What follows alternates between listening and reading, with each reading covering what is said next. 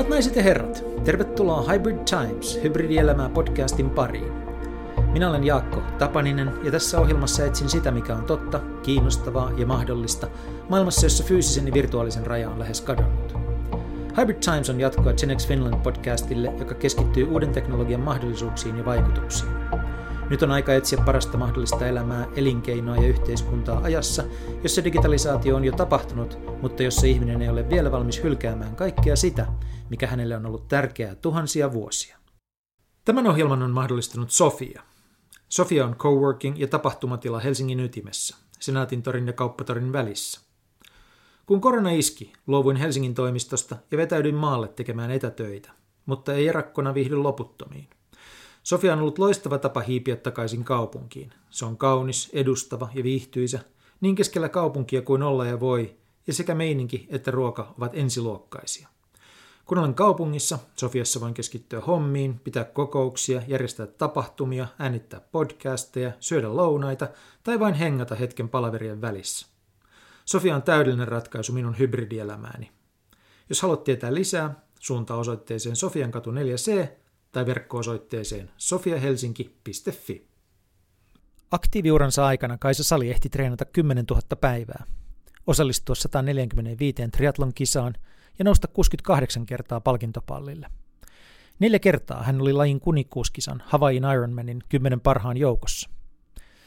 Vuosi sitten Kaisa lopetti kilpailemisen ja muutti kolariin aloittaakseen uuden vaiheen elämässään, mutta vain muutama viikko muuton jälkeen häntä puukotettiin hengenvaarallisesti hänen kotipihallaan. Pian sen jälkeen iski korona. Nyt on kaamos. Kaisa on peräänattomattomin ja aurinkoisin taistelija, jonka tunnen, ja siksi halusin jutella hänen kanssaan siitä, millä keinoin hän on urallaan ja elämässään taistellut pimeyttä, luovuttamista, toivottomuutta, kipua ja epävarmuutta vastaan. Miten pään sisäinen kamppailu voitetaan silloin, kun jokainen solu huutaa, että lopeta. Hyviä kuunteluhetkiä. Kaisa, tervetuloa ohjelmaan. Kiitos paljon, tosi iso ilo olla jälleen mukana. Siitä on itse asiassa vajat neljä vuotta, kun me viimeksi juteltiin. Silloin sä elit sun aktiiviuras huippukautta. Nyt se aktiiviura on takana, sä oot yrittäjä, asut kolarissa, mut, ja niin tämä on sun, ollut sun ensimmäinen vuosi tätä uutta elämää, mutta se ei ole tainnut mennä ollenkaan niin kuin sä kuvittelit. Minkälainen vuosi no, sulla on ollut, Kaisa?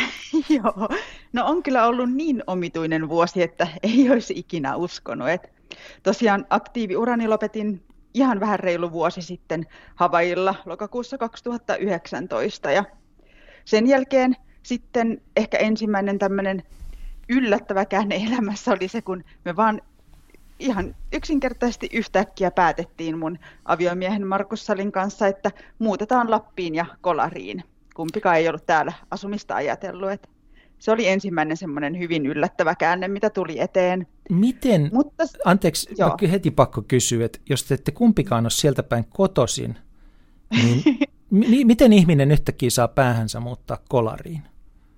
No se on kyllä hyvä kysymys.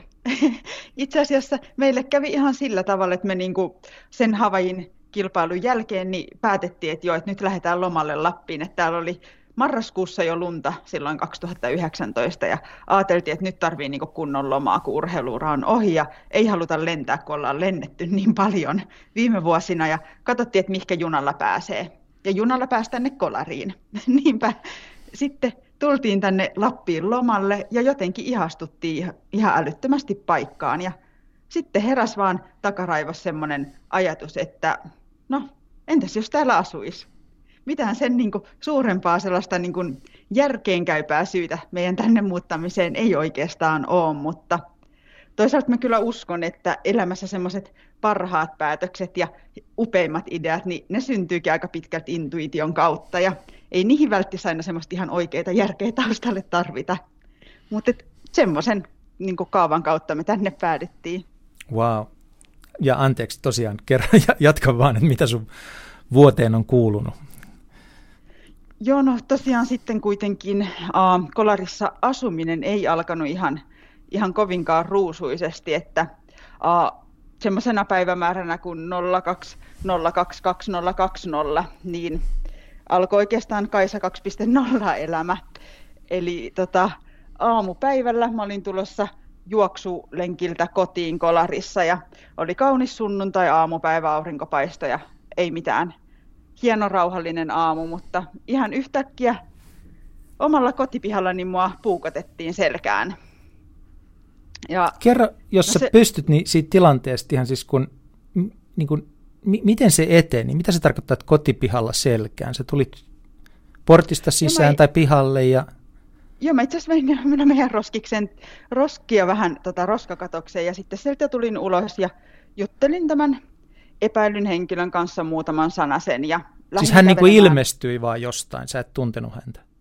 Mä en tuntenut häntä ed- etukäteen ollenkaan, että hän niin kuin, en muista, että oliko hän siinä, kun mä roskiksen sisään menin vai eikö ollut, mutta tosiaan sieltä ulos tulessa juttelin hänen kanssa muutaman sanan ja en osannut suuremmin pelätä, lähin kävelemään kotiin päin ja olin kerennyt kävelemään sellainen, no ehkä viisi metriä suurin piirtein, niin tunsin, että ihan kuin olisi vasempaan olkapäähän joku lyönyt kolme kertaa kivellä älyttömän kovaa. Ja no sitten niin kun, sit näin kuitenkin, kun tämä henkilö juoksi ja näin, että puukko vilahti hänen kädessä ja huomasin, että lumeen tippu, tippu verta ja tajusin, että mua on puukotettu. Ja no sitten mä lähdin juoksemaan niin kuin poispäin ja soitin itse asiassa Markukselle. Mä en tajunnut, että mun pitäisi soittaa hätäkeskukseen, että jotenkin kuitenkin varmaan urheiluuran ansiosta tai jotenkin mulla meni vaan päässä semmoinen ketju, että mä tavallaan skannasin kropaa ja tunsin, että mä oon hengissä ja mä pystyn juoksemaan. Ja en niin kuin tajunnut, että hätäkeskus olisi ehkä oikea paikka soittaa, mutta soitin tosiaan Markukselle. Hän oli vielä paikallisella kuntosalilla ja hän sitten sanoi, että soita hätäkeskukseen. Ja sitten soitin hätäkeskukseen ja Markus riensi, riensi kyllä myös apuun ennen kuin sitten ambulanssi tuli, tuli apuun.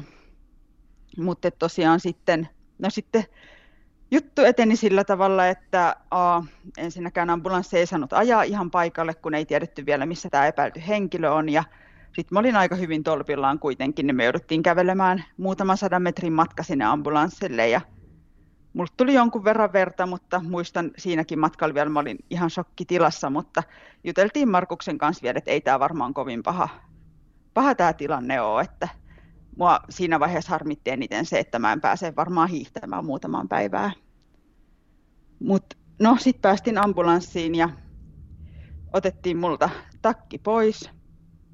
Mulla oli itse asiassa semmoinen juuri ostettu ihan älyttömän upea Fjellrevenin takki, minkä mä olin olin ostanut, pistänyt paljon siihen rahaa ja sitten olin vielä silleen, että, ei tätä takkia saa mun päältä leikata pois, että ei niin kuin, että se on uusi takki, että ei leikata ja sitten mä sattui niin hirveästi, että mä en meinannut sitä muuten saada pois, mutta siinä vaiheessa tuli ehkä semmoinen opetus, että jos niin kuin rakas ihminen sanoo sulle, että sä pystyt johonkin, niin sä pystyt. Markus, kun hän ei tiennyt, kuinka vakava tilanne on, niin sanoi mulle vaan rauhallisesti, että kyllä sä sen takin saat pois. Ja niin mä sitten sen sain otettua pois päältä ja sitten kun takki tuli pois päältä, niin sitten sieltä niin kuin levähti todella paljon verta.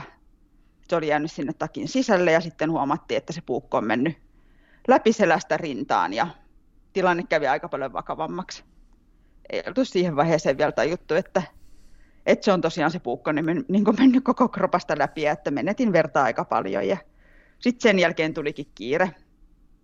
Et sitten oikeastaan loppuambulanssimatkasta en, niin kuin se oli ehkä elämäni, hir- tai oli elämäni tähän mennessä ehdottomasti hirvittävin kokemus.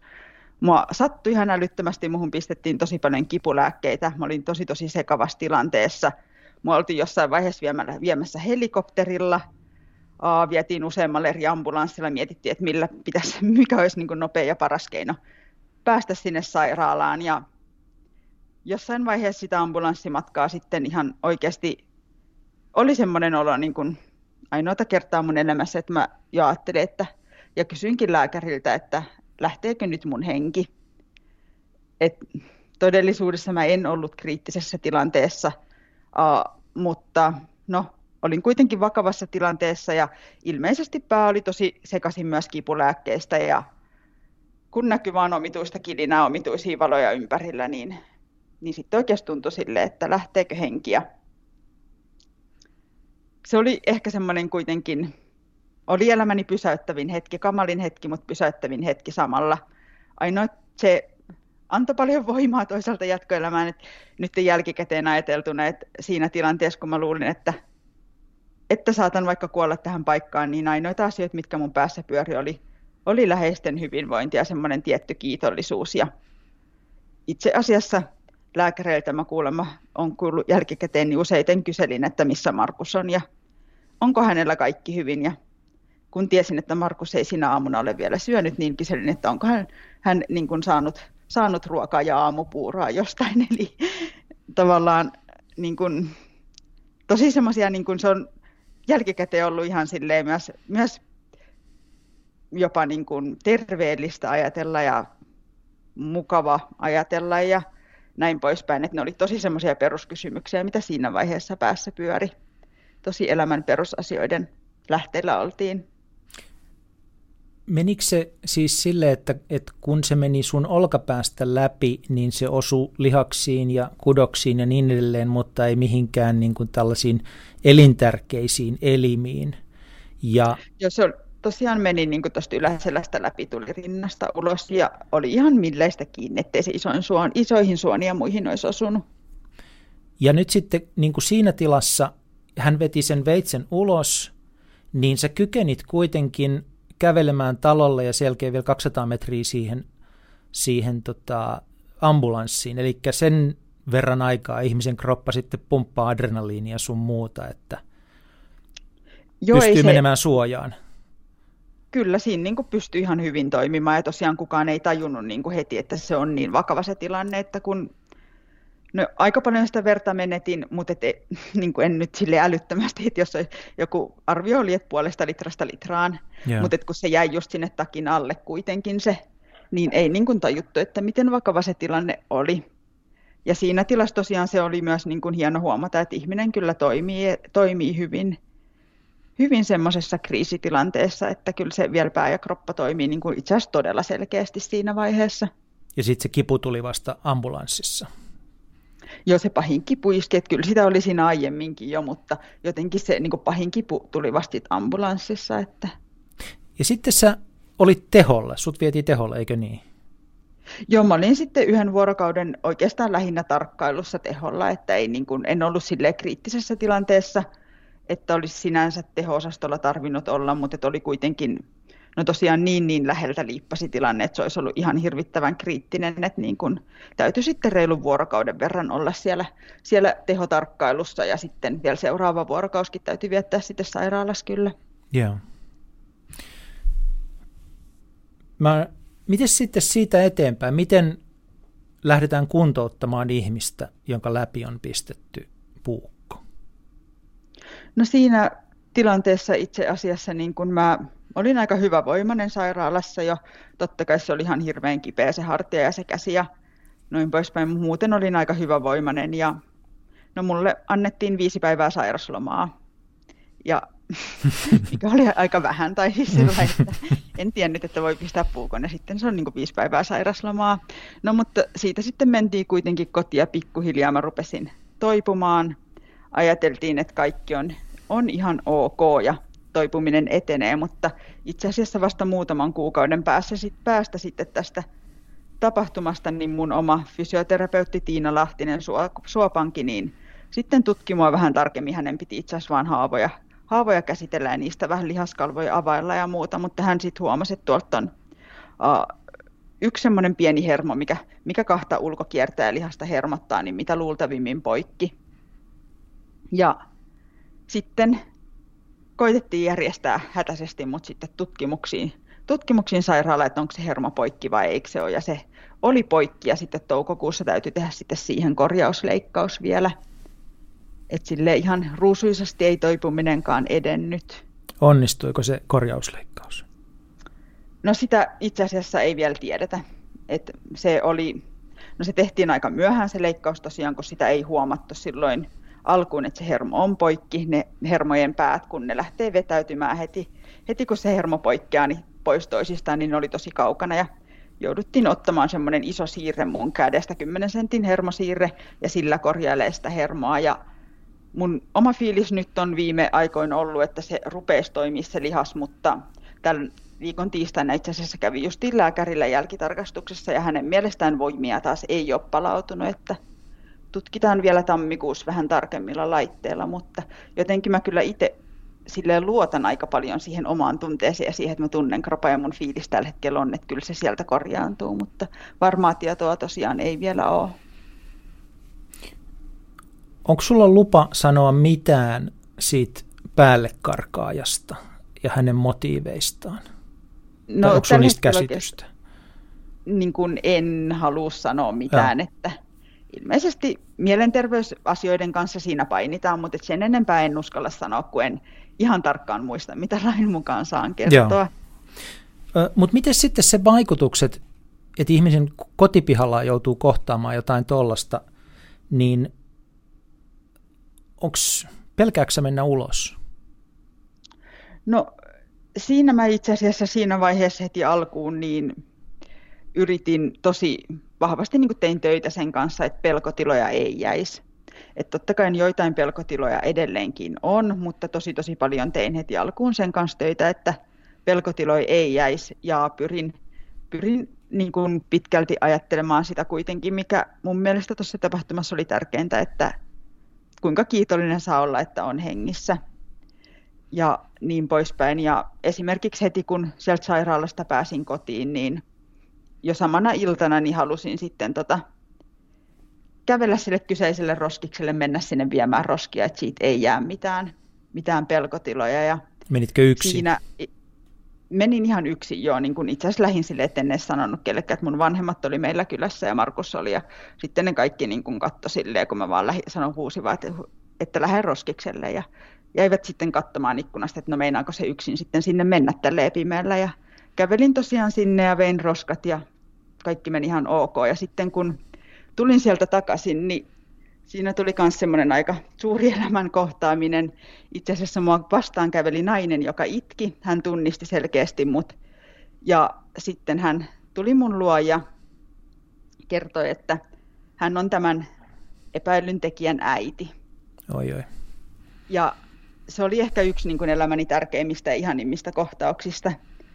Uh, mutta niin kun, siinä me sitten päädyttiin, tai päädyin sitten juttelemaan hänen kanssa aika pitkään, ja totta kai se oli hänellekin aivan hirveä paikka, mulle aivan hirveä paikka, mutta tota, ke, oli tosi ihana keskustelu ja päättyi siihen, että halattiin toisiamme siinä pihalla. Niin sekin oli mulle kuitenkin semmoinen yksi tosi tärkeä iso osa sitä sitä eheytymisprosessia sitä niin kuin tästä puukotuksesta ylipääsemisprosessia, että missään nimessä se ei ole, tai on sellainen asia, että en ole sitä puukotusta vieläkään täysin pystynyt käsittelemään, tiettyjä pelkoja varmasti on ja voi olla lopun elämääkin, mutta että oli tosi upeaa, että, niin kuin, että kuitenkin heti alkuun pystyin sitä aika pitkälti viemään eteenpäin omassa päässä. Ja sitten tämä kohtaaminen sen äidinkin kanssa, niin se oli kyllä mulle tosi tärkeää, että ehdottomasti kuitenkin haluan, että vaikka siitä siihen asiaan liittyy totta kai mulla semmoisia suuttumuksen tunteita ja mua ärsyttää, vaikka kun mun käsi on rikki ja mä en pysty uimaan, mitä mä rakastan sillä tavalla kuin ennen, niin kuitenkin, että siihen pää, päällimmäisenä liittyy myös paljon ymmärrystä ja paljon kiitollisuutta ja, ja myös semmoista tiettyä anteeksiantoa, niin kyllä se tuntuu paremmalle kuin se, että mä olisin tosi vihainen nyt koko ajan. Tiedätkö, oliko tämä kohtaaminen tämän tekijän äidin kanssa niin ihan sattumanvarainen, että hän sattui siihen, vai oliko hän odottanut, että hän tapaissut? Ei, se oli kyllä ihan täysin sattumanvarainen. Wow. Että se oli hänellekin aika sokeraava tilanne, kun hän mua kohti käveli siinä pihalla, että kun kumpikin oli vähän silleen, niin kuin, tai hän toki mut tunnisti, ja sitten mäkin niin kuin, rupesin että okei, onkohan tämä jotenkin tähän liittyvä, niin hahmottaa, niin oli aika semmoinen niin kuin omituinen tilanne, mutta upea tilanne elämässä kuitenkin ehdottomasti. No sulta jäi sitten aika lailla varmaan huomiotta se suuri vastoinkäyminen, jonka kanssa aika iso osa muuta maailmaa on ponnistellut viime keväästä lähtien, eli, eli korona. Miten se oli, kun sä painit sun oman haasteesi kanssa, että tuleeko käsikuntoon ja mi- miten elämä jatkuu, niin kiinnitit, kuinka paljon ehdit kiinnittää huomiota covidiin? No kyllähän se covid on tässä niin tämän vuoden kuitenkin pyörinyt, että ei toi puukotus onneksi kuitenkaan ole niin vienyt mun kaikkea energiaa tältä vuodelta. Että kyllähän se on kanssa niin semmoinen myllerrys, että huhhuh, ei olisi ikinä uskonut, että maailma tällaiseen jamaan menee.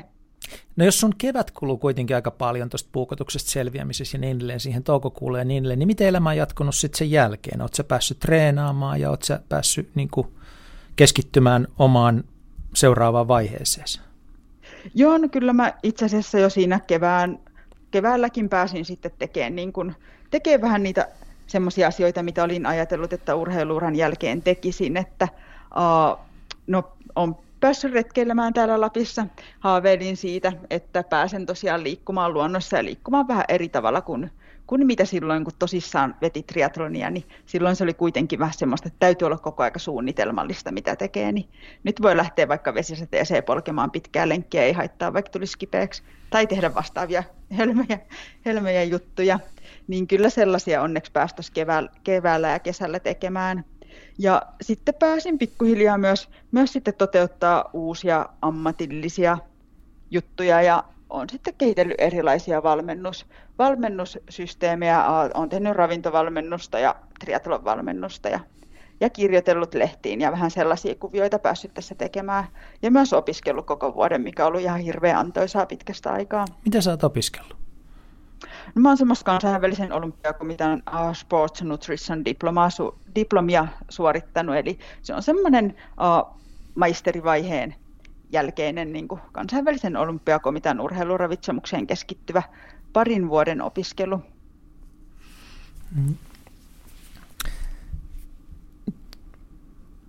Sun aktiiviuras aikana sä treenasit sun verkkosivujen mukaan 10 000 päivää, et 10 000 tuntia, vaan päivää. Se osallistui 145 triatlon kisaan, 68 palkintopallisijoitusta ja neljä kertaa olit kymmenen parhaan joukossa Ironmanin MM-kisoissa Havajilla. Se on niin kuin hurjan vaikuttava lista ja moni tietää tästä jotain, mutta sitten tällä kaikella on koko ajan ollut niin kuin – myös se niin kuin tuskallinen puoli. Et mä luin tässä, kun valmistauduin tähän sun blogiasi, jossa sä kuvasit sun viimeistä kisaa, johon sun niin kuin, hieno ura sitten päättyi, niin sä kirjoitat näin, että nyt tulin kuudentena maaliin. Tulos ei siis ollut huono, mutta tiedän, etten tälläkään kertaa pystynyt venymään aivan parhaaseeni. Pettymys on valtava. Osa lapsuuden unelmastani on murskana, enkä enää voi sille mitään niin huippuurheilijan elämä on ilmeisesti semmoista niin kuin jatkuvaa tasapainoilua valtavan niin kuin onnentunteen ja valtavien pettymysten kanssa. Onko näin?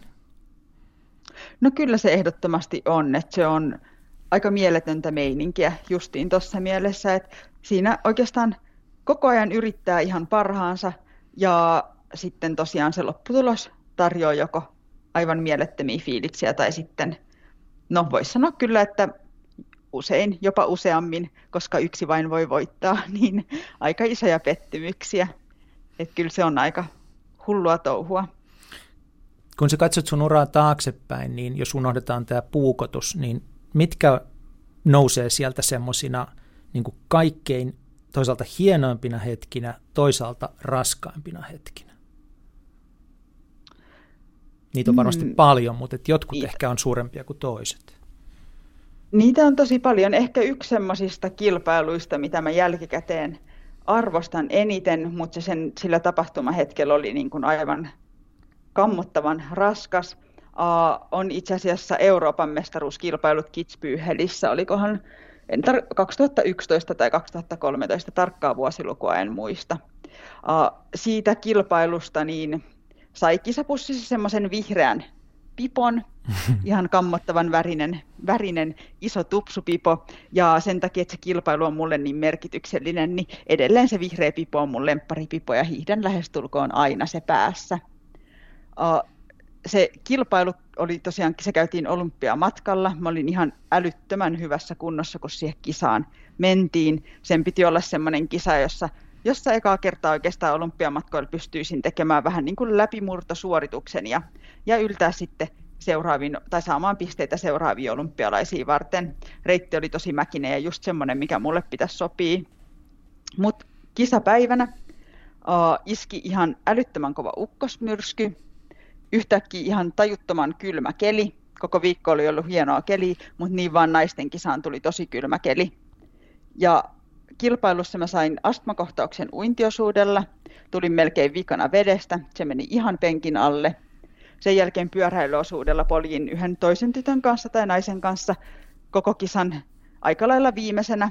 Näpit oli niin jäässä, etten pystynyt vaihteita vaihtaa ja ihan kammottava kokemus. Ja eh, en kuitenkaan suostunut keskeyttää, että ajattelin, että haluan kyllä tulla maaliin, että kun ei tässä nyt mitään syytä keskeyttää, niin haluan tulla maaliin. Ja koko juoksuosuuden mä olin koko aika kilpailun viimeinen. Tulin maaliin ihan ylivoimaisesti viimeisellä sijalla. Ja silloin se totta kai, kun mä lähdin kisaan silleen, että joo, että nyt mä haluan ekaa kertaa elämässäni oikeasti niin tosi upean EM-kisasijoituksen ja menestyä. Ja tiesin, että mulla on realistisesti myös kunto sille, että sieltä niin hyvä, ainakin top 10 voisi tulla. Ja sitten mä tuun ihan vimpan viimeisenä maaliin, niin se oli iso pettymys. Mutta tosiaan jälkikäteen edelleen, niin tuun kyllä aina iloiseksi, kun pistän sen vihreän pipon päähän. Siitä syystä, että se kuitenkin muistuttaa mua siitä, että yritin parhaani sinä päivänä, tein kaikkeni. Ja toisaalta olin niin, kuin niin sisukas ja tein kaikkeni siinä tilanteessa, mikä silloin oli. Enkä antanut periksi. Ja se on kuitenkin semmoinen, minkä, mitä monesta pettymyksistäkin voi sitten vaalia.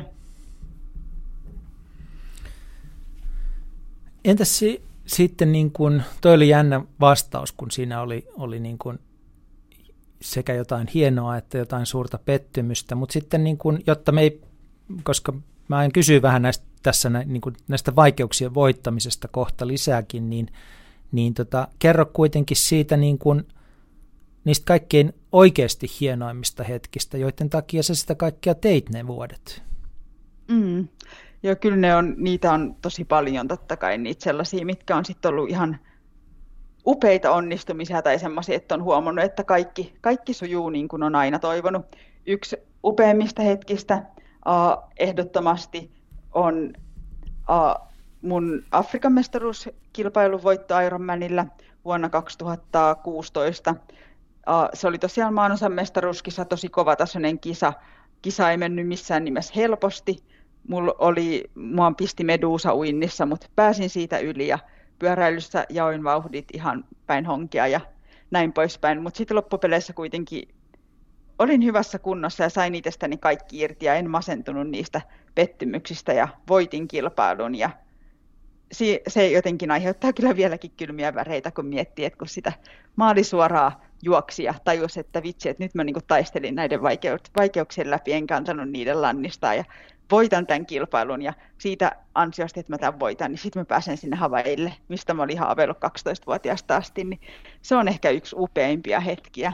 Toki niitä löytyy paljon muitakin.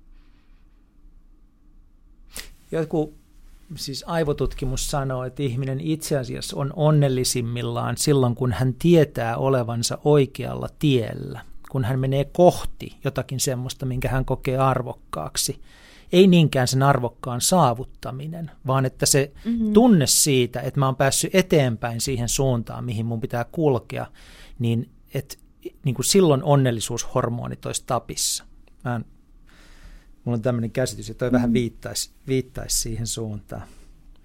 No se kuulostaa tosi kyllä todella niin kuin mun mielestä kovin loogiselle ja juuri sellaiselle, mitä mä itsekin sen urheiluuran pohjimmiltaan koin, että – tosiaan mun kuitenkin ne urheiluuran monet hienoimmat hetket, mitkä mä henkilökohtaisesti koen arvokkaiksi, niin ne ei välttämättä itse asiassa liity edes niihin kilpailumenestyksiin, vaan ne on yksittäisiä hetkiä. Mun mielestä mun onnistuneen suoritus tähän mennessä on yksi puolimatkan, yhden puolimatkan kilpailun juoksuosuus semmoisesta kilpailusta, missä mä itse asiassa sijoituin vasta toiseksi, mutta jotenkin mä tunsin sillä juoksuosuudella, että nyt juoksu sujuu niin kuin sen pitää sujua, että nyt mä niin kuin juoksen niin täydellisesti, kun mä tällä kropalla pystyn.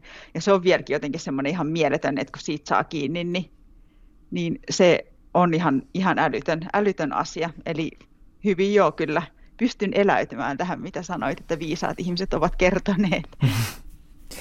aivotutkimus on tällä hetkellä semmoinen aika vauhdikkaasti kehittyvä iso alue, ja sitä on kiva seurata, mitä kaikkea ne löytää niin kuin tästä meidän, meidän toiminnasta, mitä niin kuin meille on ikään kuin alitajusta tai havaitsematonta, mutta, mutta tuota, joka koko ajan ohjaa meitä. Ja muun muassa yksi on kuulemma tämmöinen, että meidän hormonit ajaa meitä siihen suuntaan, tai niin kuin palkitsee meitä siitä, että me koemme menevämme oikeaan suuntaan. Mm. Tota, Onko kaikki sun niin kuin, ne hienot hetket kilpailuja vai ja mahtuuko niiden joukkoon myös harjoitustilanteita? Ihan ehdottomasti mahtuu niin kuin harjoituksia ihan yhtä paljon kuin kilpailuja. että mähän kuitenkin niin kuin, mun se suurin motivaattori triathlonin harrastamiselle oli ihan oikeasti se itsen tai oman parhaani löytäminen triathlonissa. Se oli kuitenkin se suurin syy siihen, että miksi mä halusin, halusin tehdä sitä niin, niin kovalla tarmolla kuin tein.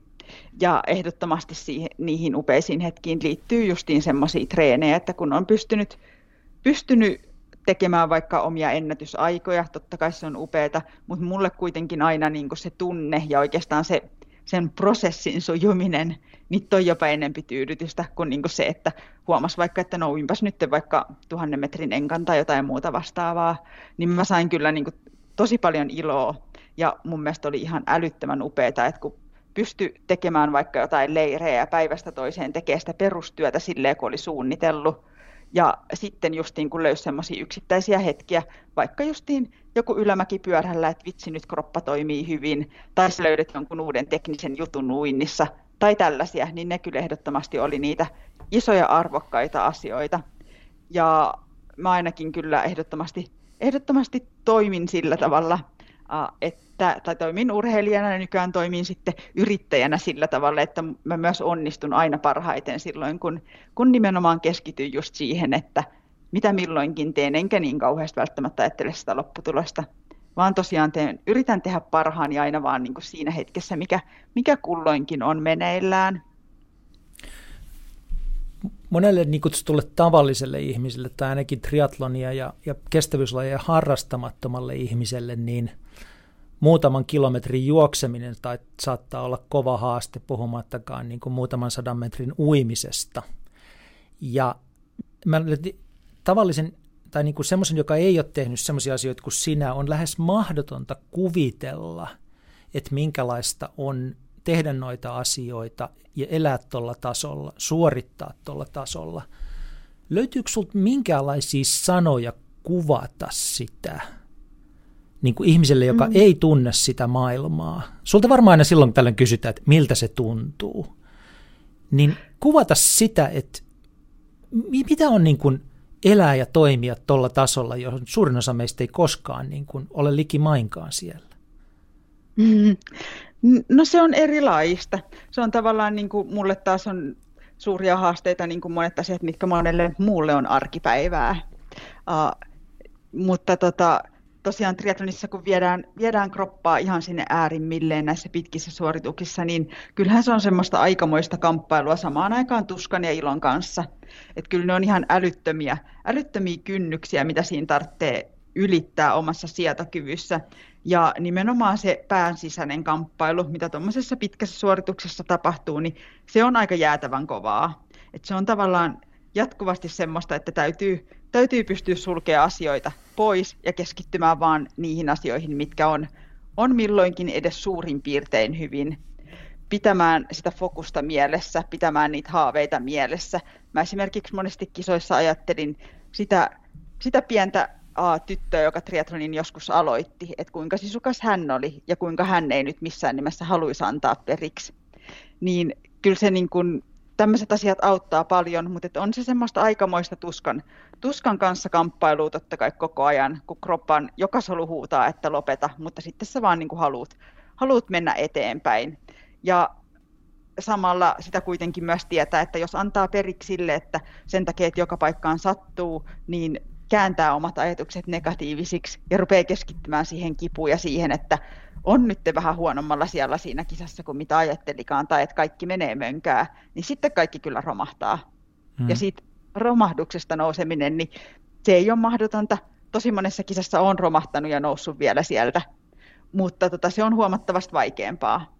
Eli kyllä se on mun mielestä haastavin, että pystyy, pystyy kuitenkin pitämään sen oman pään sisäisen kamppailun enemmän siellä positiivisella puolella ja jättää sitten ne syvät negatiiviset hetket lyhyemmäksi, niin se on tosi on haastavaa, mutta se on myös samaan aikaan upeaa tästä, kun siihen pystyy. Et yksi ehkä semmoisista asioista tai kisoista kanssa, mitä urallani arvostan, on vuoden 2018 Havaji, jossa mulla oli a, rasitusosteopatia säärissä, eli semmoinen ei rasitusmurtuma, mutta sinne päin vähän lievempi aste tästä. Ja jotenkin mä pystyin koko pystyin kuitenkin vetämään sen kilpailun maaliin asti. Me ei tiedetty, että se sääri oli niin huonossa kunnossa. Ja, uh, maratonilla loppu, ihan loppukilometreillä vasta huomasin, että mun varpaat kipeytyy vähän oudolla tavalla. Ja sitten mä rupesin ihmettelemään, että miksi nämä, niin nämä, nyt, nämä varpaat tälleen kipeytyy. Ja huomasin siinä vaiheessa, että mä oon jossut koko aika lenkkarit löysällä. Että mä en ole kiristänyt niitä missään vaiheessa kunnolla. Mutta jotenkin mä olin pystynyt niin kuin silloin, me olti, mä etukäteen tiesin, että juoksu ei tule sujumaan, mä en ollut pari viikkoa pystynyt juoksemaan kipujen takia, tiesin, että se tulee sattumaan, mutta olin päättänyt, että mä niin kuin vaan juoksen ja mä en kuuntele yhtään mitään. Niin se oli jotenkin semmoinen upea hetki, että tota, kun sen pystyi tekemään, että siitä siinä pysty hallitsemaan päänsä ja tosiaan keskittyä vaan siihen, että juokse, kun sä oot sitä juoksemista harjoitellut, keskity niihin asioihin, mitkä menee hyvin, ja älä kuuntele niitä negatiivisia asioita, niin se oli ehkä semmoinen niin kuin isoimpia opetuksia, mitä mun uralla myös tuli se kilpailu. No, tämä on itse asiassa se syy, minkä takia mä kovasti halusin jutella sun kanssa, kun siinä maailmassa, missä mä teen töitä erilaisten niin kuin yritysjohtajien kanssa, niin ihmiset kertoo siitä, kuinka lopussa ihmiset erilaisissa organisaatioissa tällä hetkellä on, johtuen tietysti tästä isosta tilanteesta, covidista ja sen vaikutuksista sitten, että elämä on, on epävarmaa, se on ahdasta, se rahat saattaa olla loppu ja ei pääse ulkoilemaan ja ei pääse tapaamaan ihmisiä ja niin edelleen, ja sitten tämä vaan jatkuu ja jatkuu ja jatkuu ja on o, o, niin kuin koko maailma on semmoisessa tunnelissa, missä, missä huippurheilija saattaa olla pahimpina hetkinä se, tai niin kuin vaikeina hetkinä, niin treenaatteko te, ja jos niin, miten selviämistä näistä pimeistä hetkistä, näistä ylivoimaisilta tuntuvista hetkistä, miten se tavallaan se psykologinen puoli, niin miten teitä valmennetaan – toimimaan, mm. ajattelemaan niinä hetkinä, kun koko, niin kuin tuossa sanoit, että jokainen solu huutaa, että nyt on pakko lopettaa. Mm.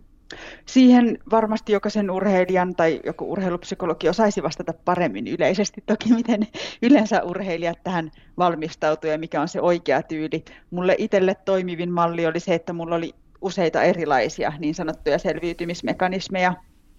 Eli kilpailun aikana niin mä saatoin joskus kokea helpoimmaksi sen, että mä ajattelin, ajattelin, etsin kropastani jonkun kohdan, joka toimii ja keskityin siihen.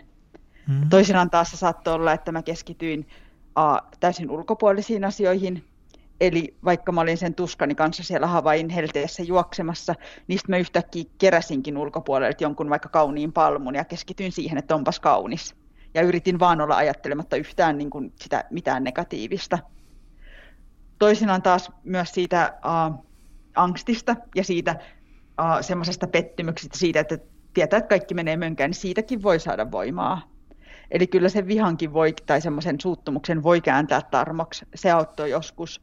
Ja taas toisinaan se oli sitä tavoitteen miettimistä, että mietti vaan sitä, että uh, okei, okay, no niin, onko mä nyt oikeasti menettänyt kaiken pelin ja vastaus kuitenkin kaiken, että eikö tässä kisassa ole mitään saavutettavaa enää. Ja vastaus kuitenkin aina oli, että kyllä jotain saavutettavaa vielä on.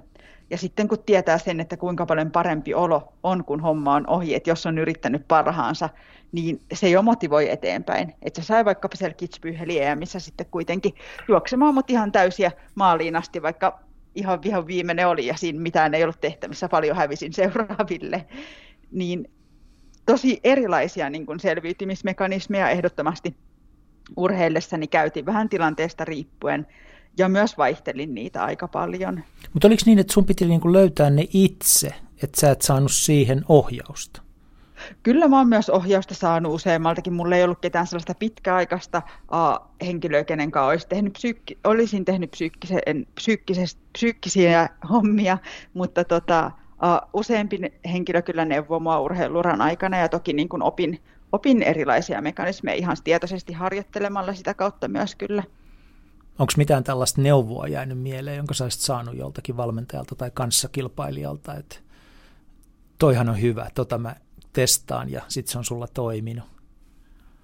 No niitä on justiin paljon, että oikeastaan nuo edellisetkin oh. on semmoisia, mistä on keskustellut jonkun kanssa tai saanut vinkkejä. Paljon muitakin löytyy, että esimerkiksi tosi hyvin toimii monesti se, että hokee vaan päässään jotain, jotain tiettyä voimalausetta tai ajattelee vaikka tiettyä henkilöä tai muita tällaisia asioita. Että kyllä niitä selviytymismekanismeja tuommoisiin tilanteisiin on paljon.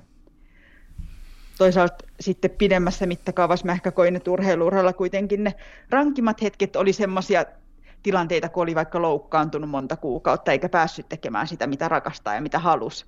Ja silloin tunsi, että nyt homma ei mene sinne suuntaan, mikä sen haluaisi menevän. Eli varmaan aivotutkimuksenkin valossa sitten oli aika negatiivisessa kierteessä, niin sitten taas semmoisessa tilanteessa täytyisi taas löytää vähän uudenlaisia, uudenlaisia selviytymiskeinoja. Tuleeko sinulle mieleen jotakin, niin kun, kun se on niin erilaisen vaikeuden läpi puskemista silloin, kun sä oot sairaana tai loukkaantuneena, kuin se, kun sä oot kisaamassa? Mm. Joo, kyllä ehdottomasti silloinkin mua niin kuin auttoi justiin se, että ajatteli, että miksi, miksi haluaa tervehtyä ja ajatteli nimenomaan sitä prosessia eikä välttämättä sitä lopputulosta. Että esimerkiksi mun isoin loukkaantuminen oli uh, semmoinen, kun polvesta repeili kaiken näköisiä ristisiteitä sun muuta ja uh, olin noin vuoden verran juoksematta ja uh, en tiennyt tämän kuntoutuksen aikana oikeastaan, että tuleeko musta ikinä enää uudelleen huippurheilijaa, mutta mä tiesin sen, että mä rakastan juoksemista. Että se on joku semmoinen, mitä ilman mä en haluaisi täysin elää ikinä elämässäni. Ja olen valmis tekemään kaikkeni, jotta mä annan itselleni parhaan, parhaat mahdollisuudet siihen, että mä vielä joskus voisin juosta. Niin mun mielestä sellaisissa tilanteissa niin ehdottomasti se auttaa, että ajattelee isommassa mittakaavassa asioita ja täytyy pureutua tosissaan sinne oma, omien motivaatiolähteiden ytimeen, että miettii, että oikeasti miksi, miksi sitä, missä on vaikeuksia, niin haluaa tehdä ja haluaa viedä eteenpäin. Niin ne ainakin auttaa mua tosi paljon. Tuo on mielenkiintoista, kun mun niin kun mietin tässä, kun puhuit sitä, että mikä on niin kuin ero sen niiden välillä, että sä oot ikään kuin epätoivoinen, sun voimat loppuu ja näin edelleen. Ja sitten, mik, sitten sen tilanteen kanssa, että sä elät suudessa epävarmuudessa. Ja mm. nyt ainakin yksi vastaus oli, että niin kuin semmoisen epätoivon ja äärimmäisen niin kuin tuskan ja, ja tota, vaativan tilanteen äärellä sä keskityt johonkin yksityiskohtaan. Kun taas sitten tuossa sä sanoit, että niin kuin epävarmuuden äärellä, kun sä et tiedä, miten tässä käy, niin sä keskityt johonkin vähän suuremman mittakaavan kysymykseen. No joo, kyllä sen itse asiassa silleen Noin mä kuulin ton, joo. Joo, kyllä sen voisi hyvin silleen vetää yhteen, että tosiaan, tosiaan epävarmuuden aikoina niin semmoisiin isompiin, isompiin kokonaisuuksiin keskittyminen kyllä auttaa, että vaikkapa nyt kun kuitenkin haaveilin siitä, että sitten kun urheiluurani lopetan, niin sitten mä saisin kuitenkin edelleen olla terve. Yksi syy lopettamiselle oli se, että mä olin, olin kuitenkin tosi terve, kun lopetin. Ja, ja. ja nyt sitten kun en enää ole terve, nyt kuitenkin on neljä aivan valtavaa arpea tuossa niin kädessä ja muualla, mistä sitä hermoa korjailtiin, niin kyllä se aina sattuu, kun niitä arpia katsoo ja aiheuttaa isoa harmitusta, että mä en pysty, pysty tekemään sitä, mitä rakastan samalla termolla. Mutta tälläkin hetkellä mua sitten auttaa justiin tosi paljon se, että, että keskityn siihen, että on hengissä. Mulla on ihana aviomies, me asutaan ihanassa, ihanassa kolarissa, on oma koti, kaikki isossa mittakaavassa on hyvin. Ja sitten ihan semmoiset pienet yksityiskohdat auttaa arjessa paljon, vaikkapa että kun, kun joku, kert- joku päivä oikein kovasti harmittaa ja sitten lähtee ulos ja huomaa, niin kuin, että voi vitsi, onpas luonto taas kaunis.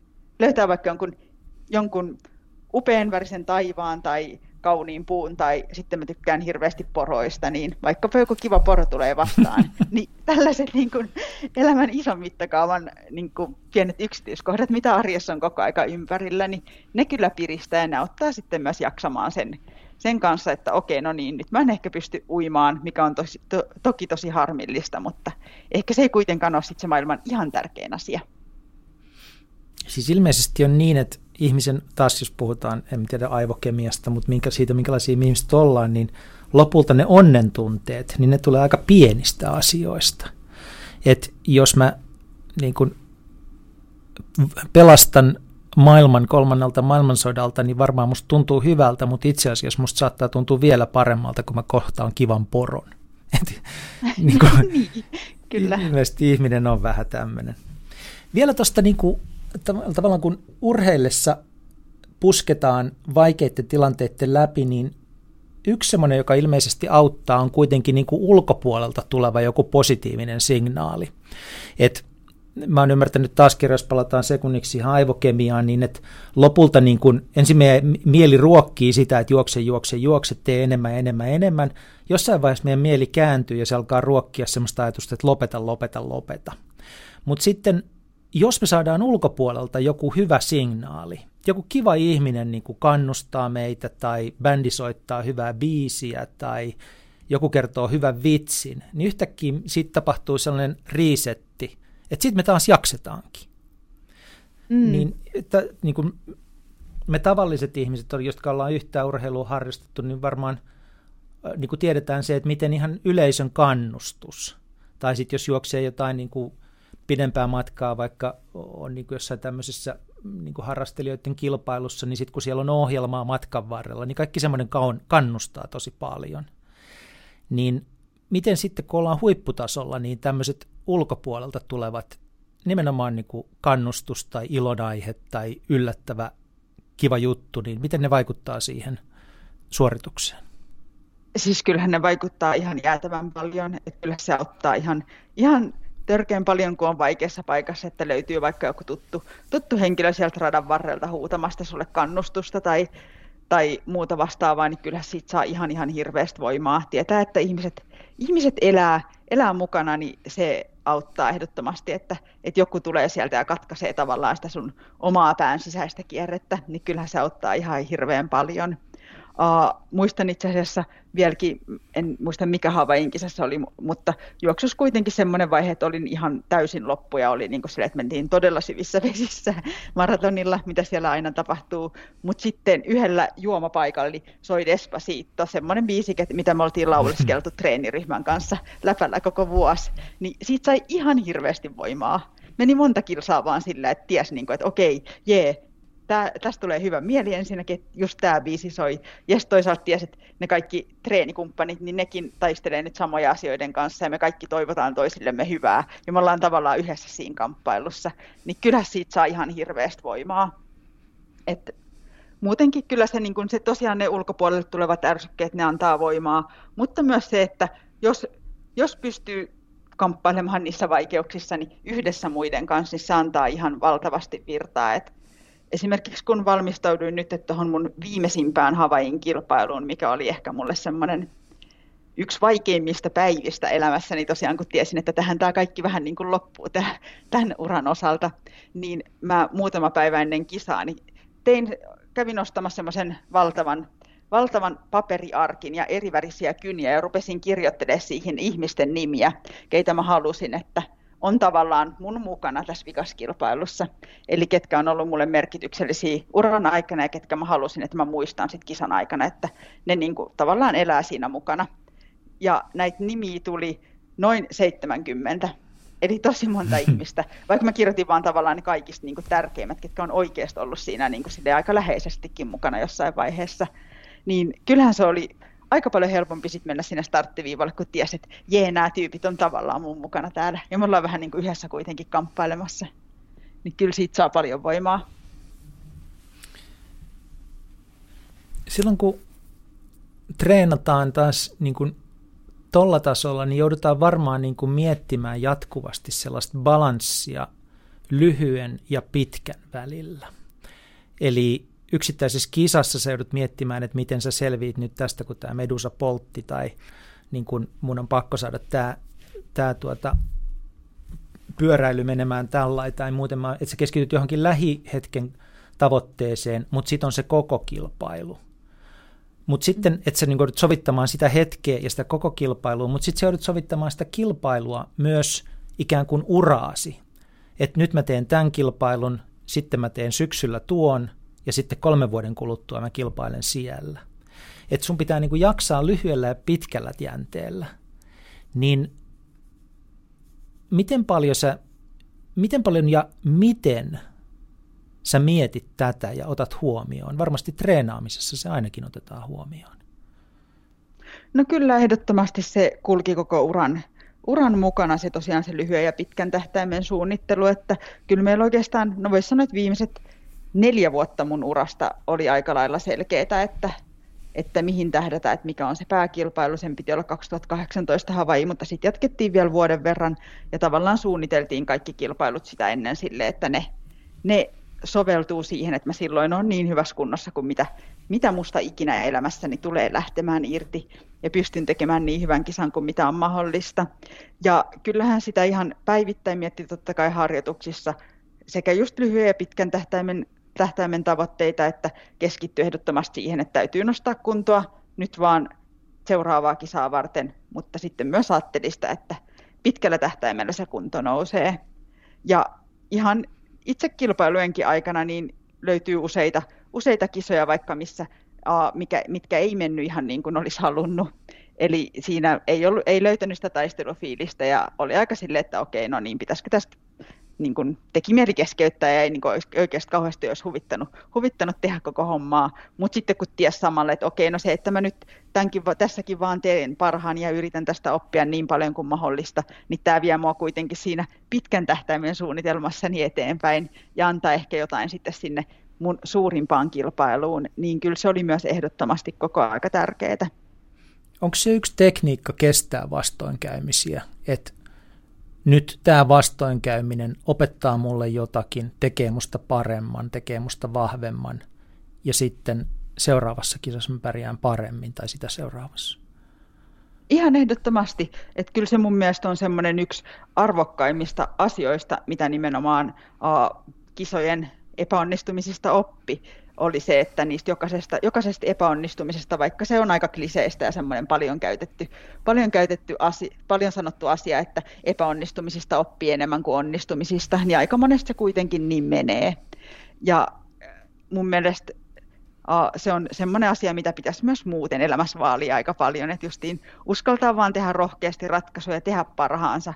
Ja sitten kuitenkin toisaalta pitää mielessä sen, että jos hommat menee pieleen, niin ei se niin kuin ikinä, tai hyvin harvoin kuitenkaan hommien tekeminen on ollut turhaa, vaan aina niistä voi oppia jotain. Mutta onko se sitten sillä hetkellä, kun se tapahtuu, niin onko se niin kuin, onks, onks mahdollista niin kuin ottaa se käyttöön tämmöisenä voimavarana, että nyt mä en tule voittamaan tätä kisaa, mä en tule edes pärjäämään hyvin, mutta hitsi viekö mä vien tämän loppuun, ja se syy viedä tämä loppuun on se seuraava kisa, ei enää tämä kisa.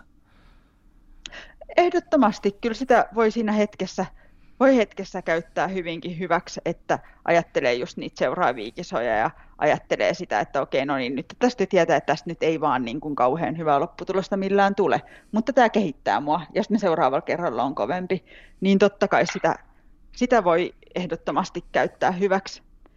Et esimerkiksi yksi sellainen esimerkki kilpailu jälleen kerran, missä tätä hyödynsin, oli Dubaissa käyty puolimatkan kilpailu, joka mulle meni tosi hyvin. Olin pyöräilyosuuden jälkeen mitalisijoilla, mutta sitten tokalla vaihtopaikalla huomasin, että mun lenkkareita ei ole missään. Vähän aikaa siinä pyörin ja etin mun vaihtopussia, mutta en löytänyt sitä mistään. Ja sitten jouduin päässäni skannaamaan, että okei, että no, mitäs mä nyt teen, että keskeytänkö kilpailun vai lähdenkö juoksemaan ilman tossuja ja päätyin jälkimmäiseen ratkaisuun. Juoksin, siellä oli onneksi tuttu kuuluttaja paikalla ja juoksin hänen luokseen.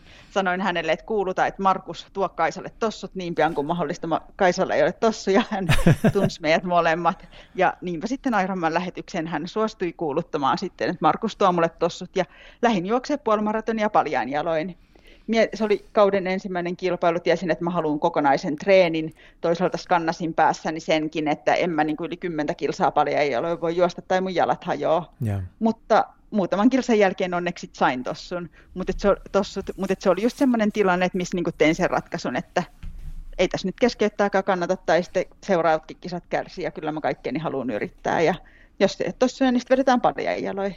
Katsotaan, kuinka käy. Mä kysyisin vielä muutama kysymys sellaisista niin kuin, tavallaan perusasioista, joiden pitää olla kunnossa ja semmoisesta pohjatyöstä, joka ei ole sitä harjoittelua, ää, ja, joka niin kuin, auttaa jaksamaan, niin miten tärkeää on uni?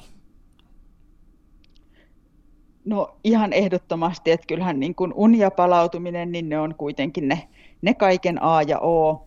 Ja ilman muuta just kun tässäkin me ollaan nyt juteltu tosi paljon siitä äärirajoilla olemisesta, että ollaan sen tuskan kanssa tekemisissä ja siellä taistellaan, niin eihän sitä niin kuin jaksa, jos ei siinä vastapainona ole sit kunnolla lepoa ja kunnolla palauttavia asioita. Että kyllähän se on kuitenkin selkeä homma, että jatkuvaa semmoista kamppailua ja taistelua ei millään jaksa ja sitä ei pysty kunnolla tekemään, jos ei, jos ei riittävää lepoa ole vastapainona. Onko nukkuminen ollut sulle aina helppoa vai oletko joutunut työskentelemään sen kanssa, että se onnistuu? Voisi kuvitella, että sä ajat itseäsi niin äärirajoille, että joko romahtaa ja nukahtaa tai sitten ei millään saa unta. Mm. Kummin se menee?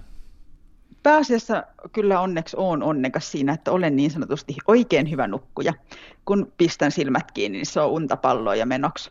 Mutta tota, uh, se on kyllä totta myös, että silloin kun on tosi fyysisesti äärirajoilla tai vaikka kisojen jälkeen, sit ei saa unta, mikä on tosi iso ristiriita just siinä, että sitten kun kroppa eniten sitä lepoa tarvisi, niin sitten ei pysty nukkumaan.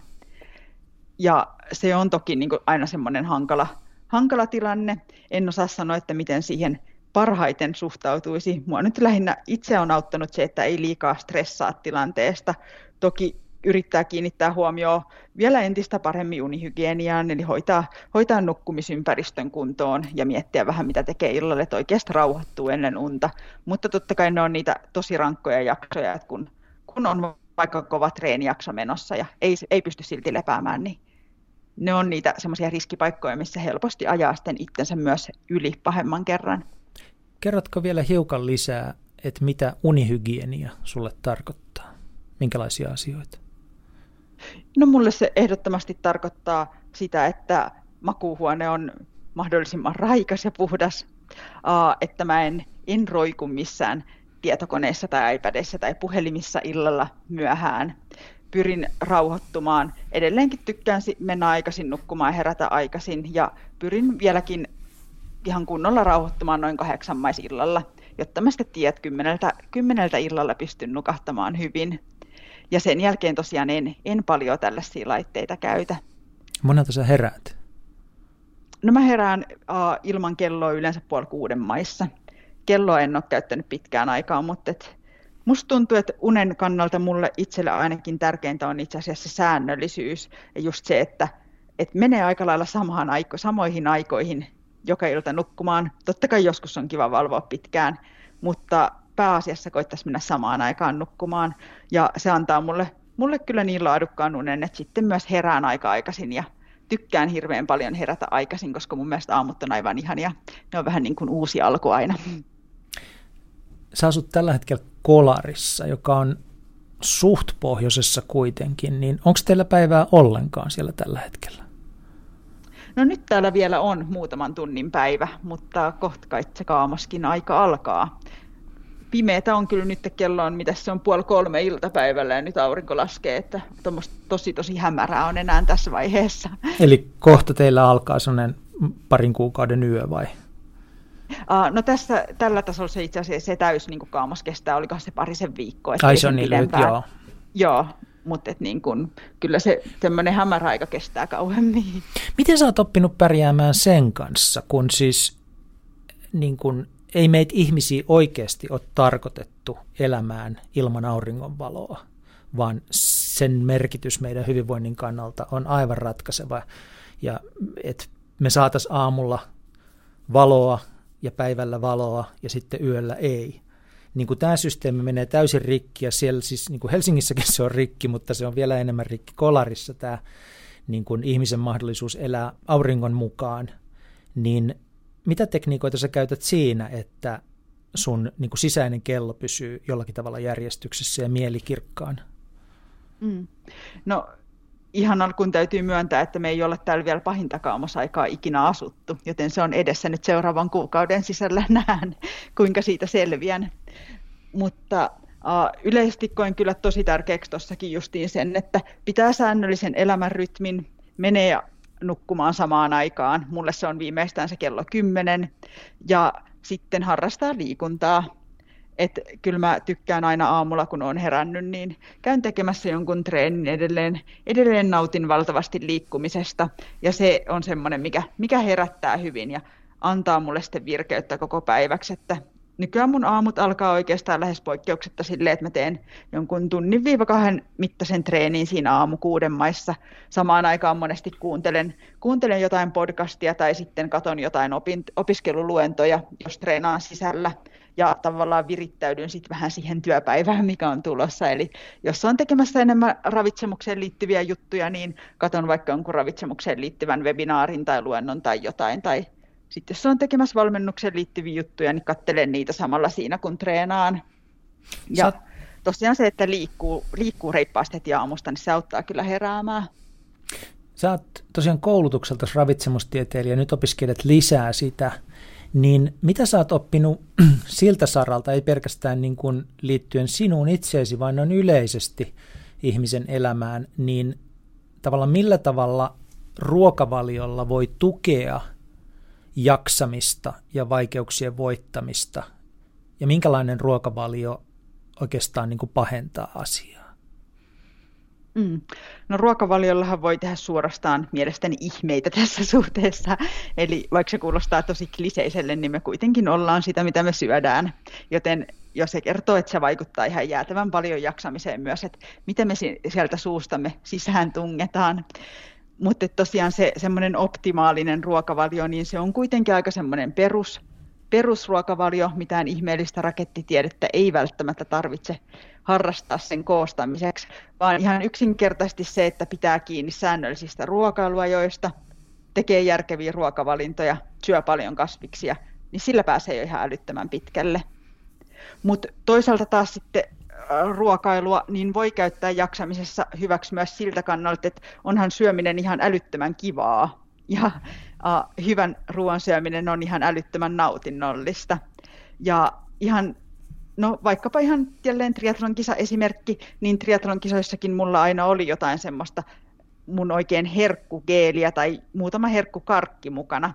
Ja mä tiesin, että sitten kun tulee se oikein tiukka paikka, niin sitten mä voin ottaa niitä semmoisia ihan supereita juttuja. Ja kyllä ne auttoi sitten myös psyykkisesti jaksamista. Tai sitten toisaalta, kun täällä taistelee vaikkapa kaamoksen kanssa, niin mä rakastan esimerkiksi kaakaovaahdotetulla maidolla. Niin sitten monesti illalla uh, rauhoitun sillä tavalla, että na, nautin sellaista ison kupillisia. Se on semmoinen iso, iso nautinto, joka auttaa mua sitten rauhoittumaan, auttaa nukahtamaan, uh, antaa mulle iloja ja sitä kautta hyvinvointia.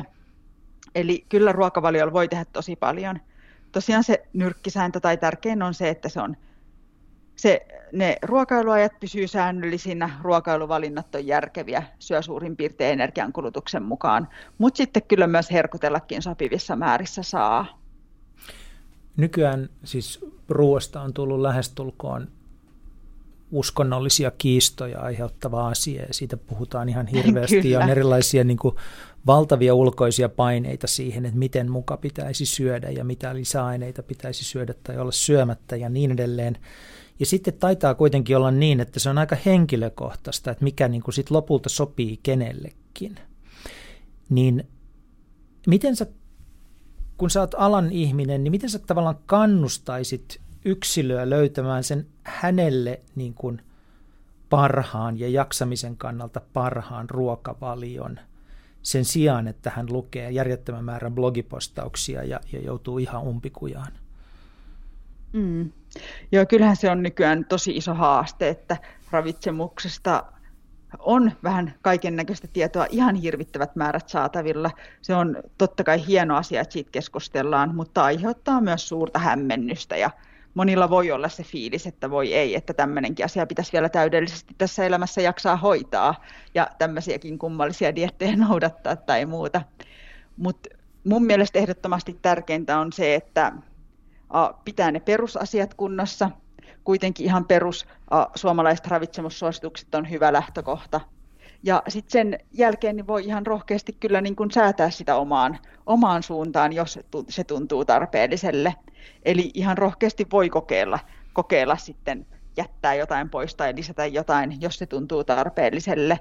Mutta tosiaan tärkeät kuitenkin on, että pitää sen perustan kunnossa. Ne semmoiset asiat, mitä mummokin jo opetti, että syö säännöllisesti, syö sopivia määriä, syö myös niitä porkkanarasteita sun muuta, niin ne on kuitenkin ne tärkeät lähtökohdat. Ja sitten se hifistely, niin sen tarve on sitten vähän jokaisen itse päätettävissä, että kuinka paljon sitä haluaa tehdä. Ja jos jonkun, jonkun erityisruokavalion, eri, jostain erityisruokavaliosta kokee, että saa itse apua, saa siitä hyvinvointia, niin mikään ei estä semmoista noudattamasta. Että se on ihan tosi upea juttu, että on löytänyt itselle sopivan mallin ja sitä kannattaa ehdottomasti kyllä sitten myös hyödyntää.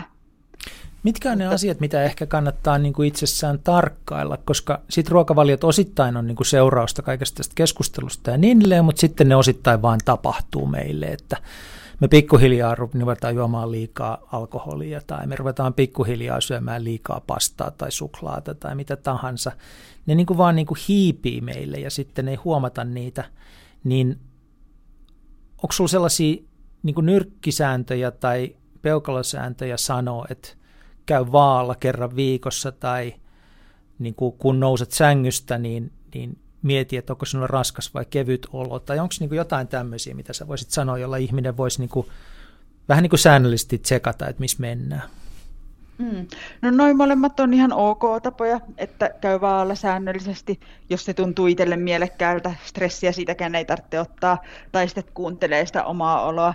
Yksi semmoinen hyvä tapa uh, pikaiseen ruokavalion tsekkaukseen on myös se, että yhden päivän ajan tai muutaman päivän ajan kuvaa kännykällä kaikki, mitä syö. Sen vaikeampaa ruokapäiväkirjaa ei välttämättä tarvitse pitää. Ja mä uskon, että suurimmalla osalla on kuitenkin aika hyvin tiedossa se, että mille suurin piirtein sen ruokavalion pitäisi näyttää.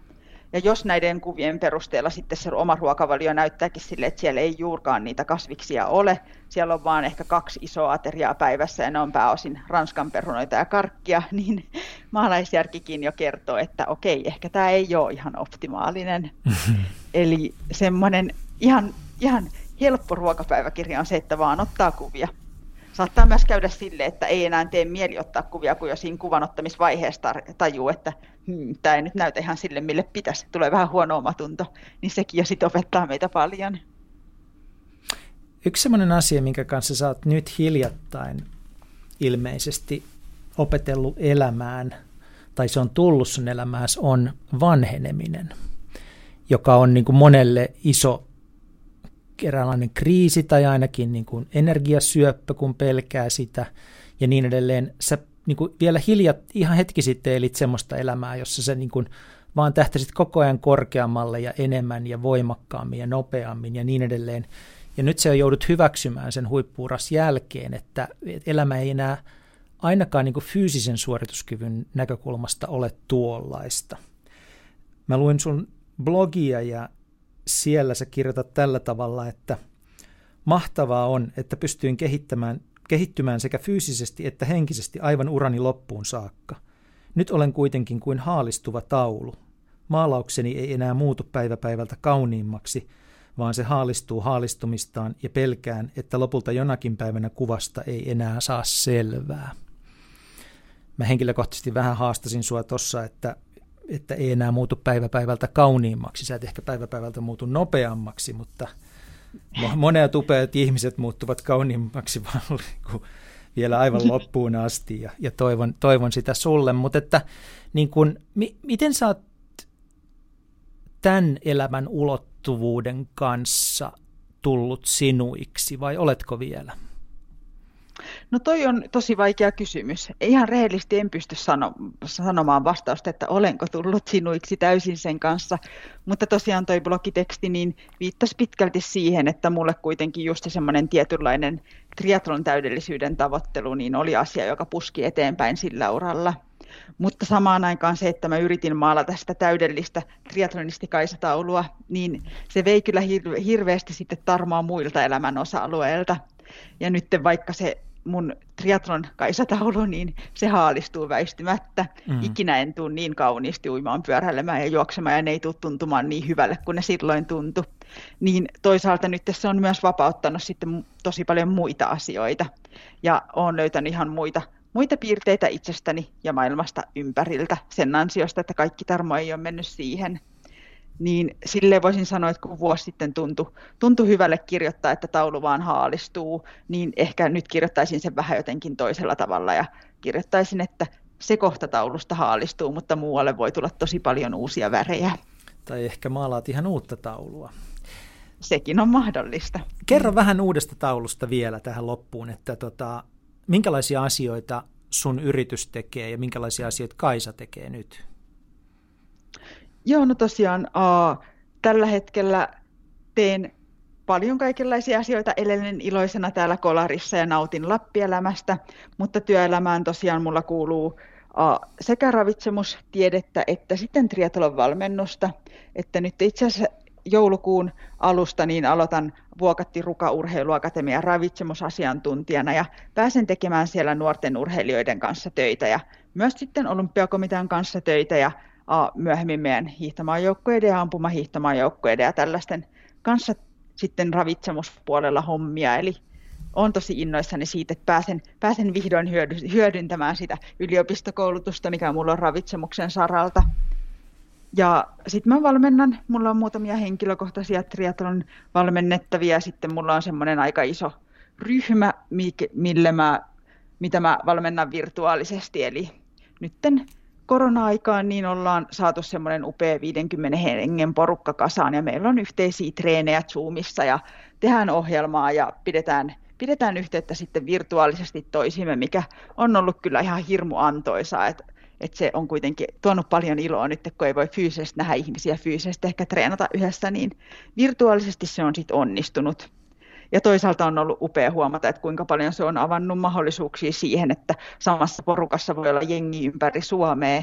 Tai näissä valmennuksissa on ollut myös usein niin semmoisia, kylläkin suomalaisia, mutta semmoisia, ketkä on asunut muualla kuin Suomessa.